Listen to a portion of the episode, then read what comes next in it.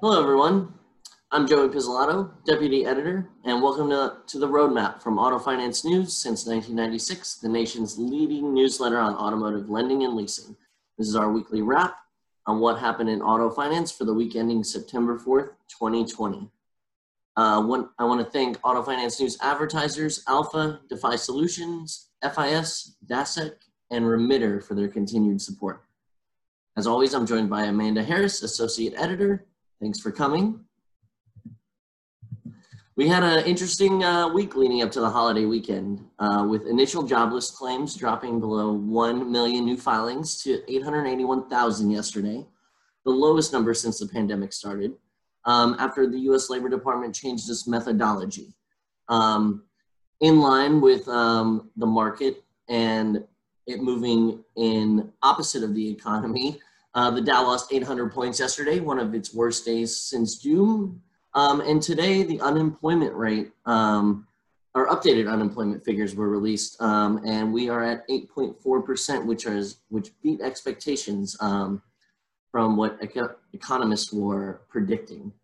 Um, I know this week, the Auto Finance News team spent some time leading up to the holiday weekend, catching up on various projects we have in the works, Um, including some new data initiatives we're pretty excited about, so keep an eye out for those. Uh, but we also took a deeper look into payments on loans securitized in the asset-backed securities market. Amanda, um, can you can you tell, tell a little bit about what you found? Yeah, so, you know, we're starting to see things kind of um, improve and, and getting some at least small glimmers of hope um, coming out of the pandemic. So we know a couple months ago when, you know, back in March and April, a lot of lenders um, had to kind of help customers um, during, you know, layoffs, things like that. Businesses were closed. Um, so there was a lot of, you know, deferral programs started, um, extensions, and most of those were for, you know, three to four months. So we're starting to see some of those end.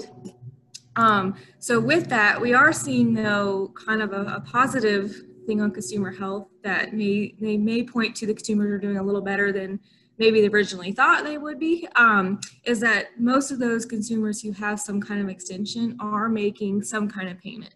So either a partial payment or their full payment, um, advanced payments in some cases where they're going a little more than what's due, um, while they're still in an extension. So as we look at those coming coming out of extension status, we are seeing that some of those consumers are making their payments, um, which could point to, you know, lower delinquency rates and things like that. Um, coming forward, if, you know, then we would have seen if they had just not made payments throughout that whole program. Uh, so that, that I think is a good thing. Um, it's still a lot to be determined as far as if stimulus will happen again, if uh, unemployment benefits continue, and how long and how much. Um, but at least for now, they are still making some payments on the majority of those loans.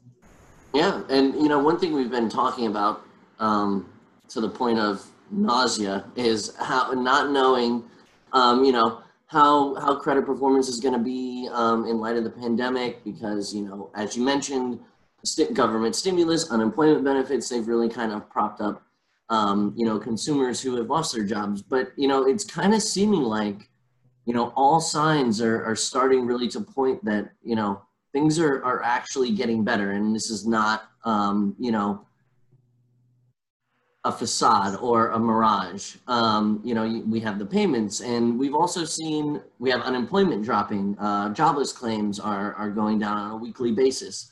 Um, and we're also seeing, seeing that from, um, you know, subprime lenders. Um, you know, we talked with uh, Global Lending Services this week about their new partnership uh, with um, CarGurus to, to get their their loan offering uh, online and allow for consumers who are looking to shop online to, to get uh, pre-approvals, um, so that they then can either go in the dealership or not if, they, if they're not comfortable with that. Um, and, you know, on, on that note, you know, Global Lending Services thinks or hopes that this new initiative um, will continue to boost their, their, their origination volume, and they're, they're back to They're not quite back to pre-pandemic levels, but but they are improving, which is, you know, a good sign, as well as um, extensions for them. They are they are back um, to pre-pandemic levels. Um, so so that's a good thing. But, you know, what what it, you know, last month you wrote about, you know, lenders prioritizing. So so I'm curious, you know, what what are your thoughts now that we're actually finally seeing Um, a lender prioritize this this move to digital? Yeah, so so last month we took a, a pretty in-depth look at um, you know, how dealers and lenders had to kind of navigate this switch to digital that they were kind of working toward, um, but we all know that kind of moves a little slowly unless something like this happened. So now they had to kind of, you know, accelerate that whole thing, and then we just, our new feature that we just did talked about that evolution that they saw really quickly, um, that they had to adapt and move to digital really quickly and work from home. So I think this uh, new partnership that G L S is looking at is really an example of um, that playing out in real life. Um, and we're starting to see, you know, see that more and more. I think these partnerships are going to become, you know, something that we're going to start seeing a lot more of. Um, It allows them to kind of easily be able to shift to online and offer more online services than trying to maybe build that themselves from scratch. And that's kind of what I heard when I worked on um, that feature last month too, is, you know, the reality is a lot of these lenders that are more the traditional style, they don't really have the capacity to just overnight start doing online financing. But what they can do is partner with companies who who already do that and provide a service to them to allow them to do that online. So I think this is just one of those examples, um, and it seems to have worked really well for them. Um, you know, they, they saw originations grow, um, you know, they, they are work, and they're not the only one on that platform. Capital One's also on there, Westlake Financial Services is also on there.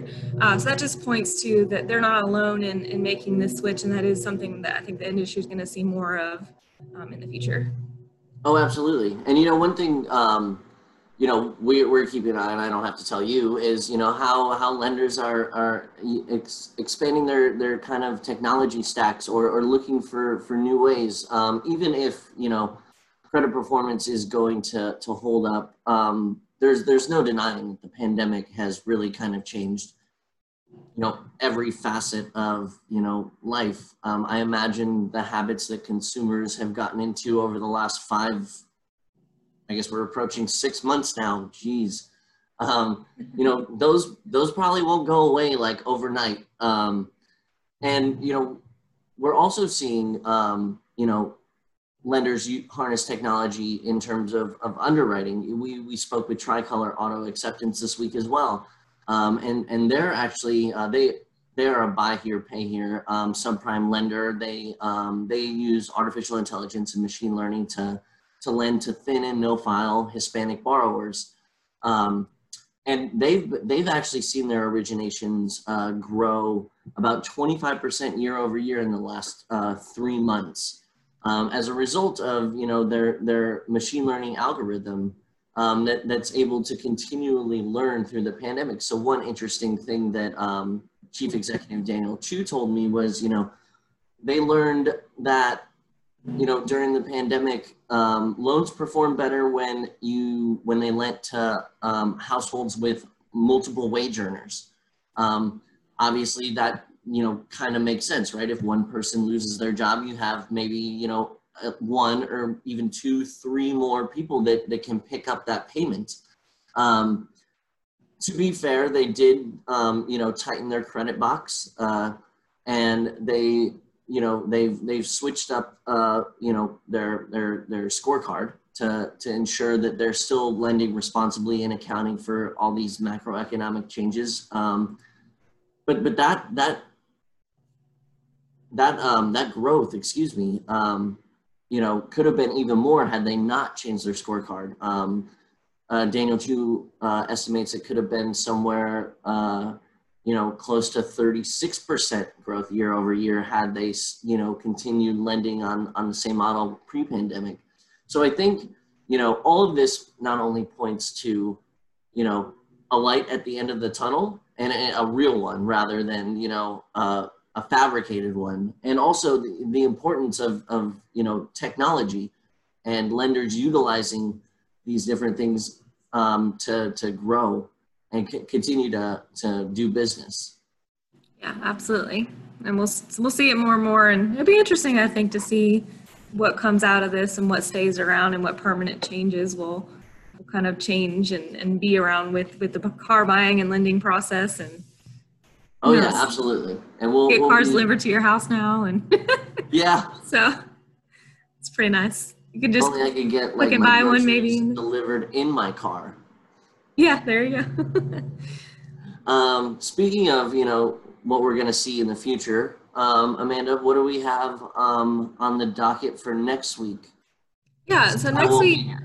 Yeah, I know. Yeah, I'll be all, all by my lonesome uh, next week. No, we got it. Um, but we're going to take a, a look at uh, how lenders are faring in New York. Um, it was where that was hit. That area was hit, you know, particularly hard um, with dealership closures during the pandemic. We had a lot of cases in New York. Most people know in the U S when you hear about New York and COVID that they, they were pretty shut down for a while. Um, and so we're going to take a look there and see maybe some surprising results that came out of there as far as how lenders fared. Um, so that's what we'll be doing next week. And as well as it's time again to look at used vehicle values and how those are doing um, right now. So I think that'll also be possibly a, a surprise as well. So great, great. Thanks. Well, we're going to keep this short this week since it's the holiday weekend, and I'm sure everyone, including myself, is um, itching to go on vacation.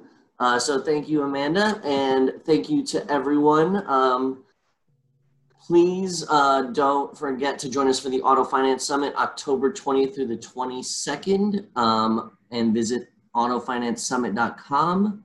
Uh, to register, um, and don't forget to rate us um, on whichever platform you listen to the roadmap, uh, and follow us on Twitter and LinkedIn. Thanks for joining the roadmap, and we'll see you online at auto finance news dot net next Tuesday, and um, here next week. That's good. Thanks, Joe. Bye.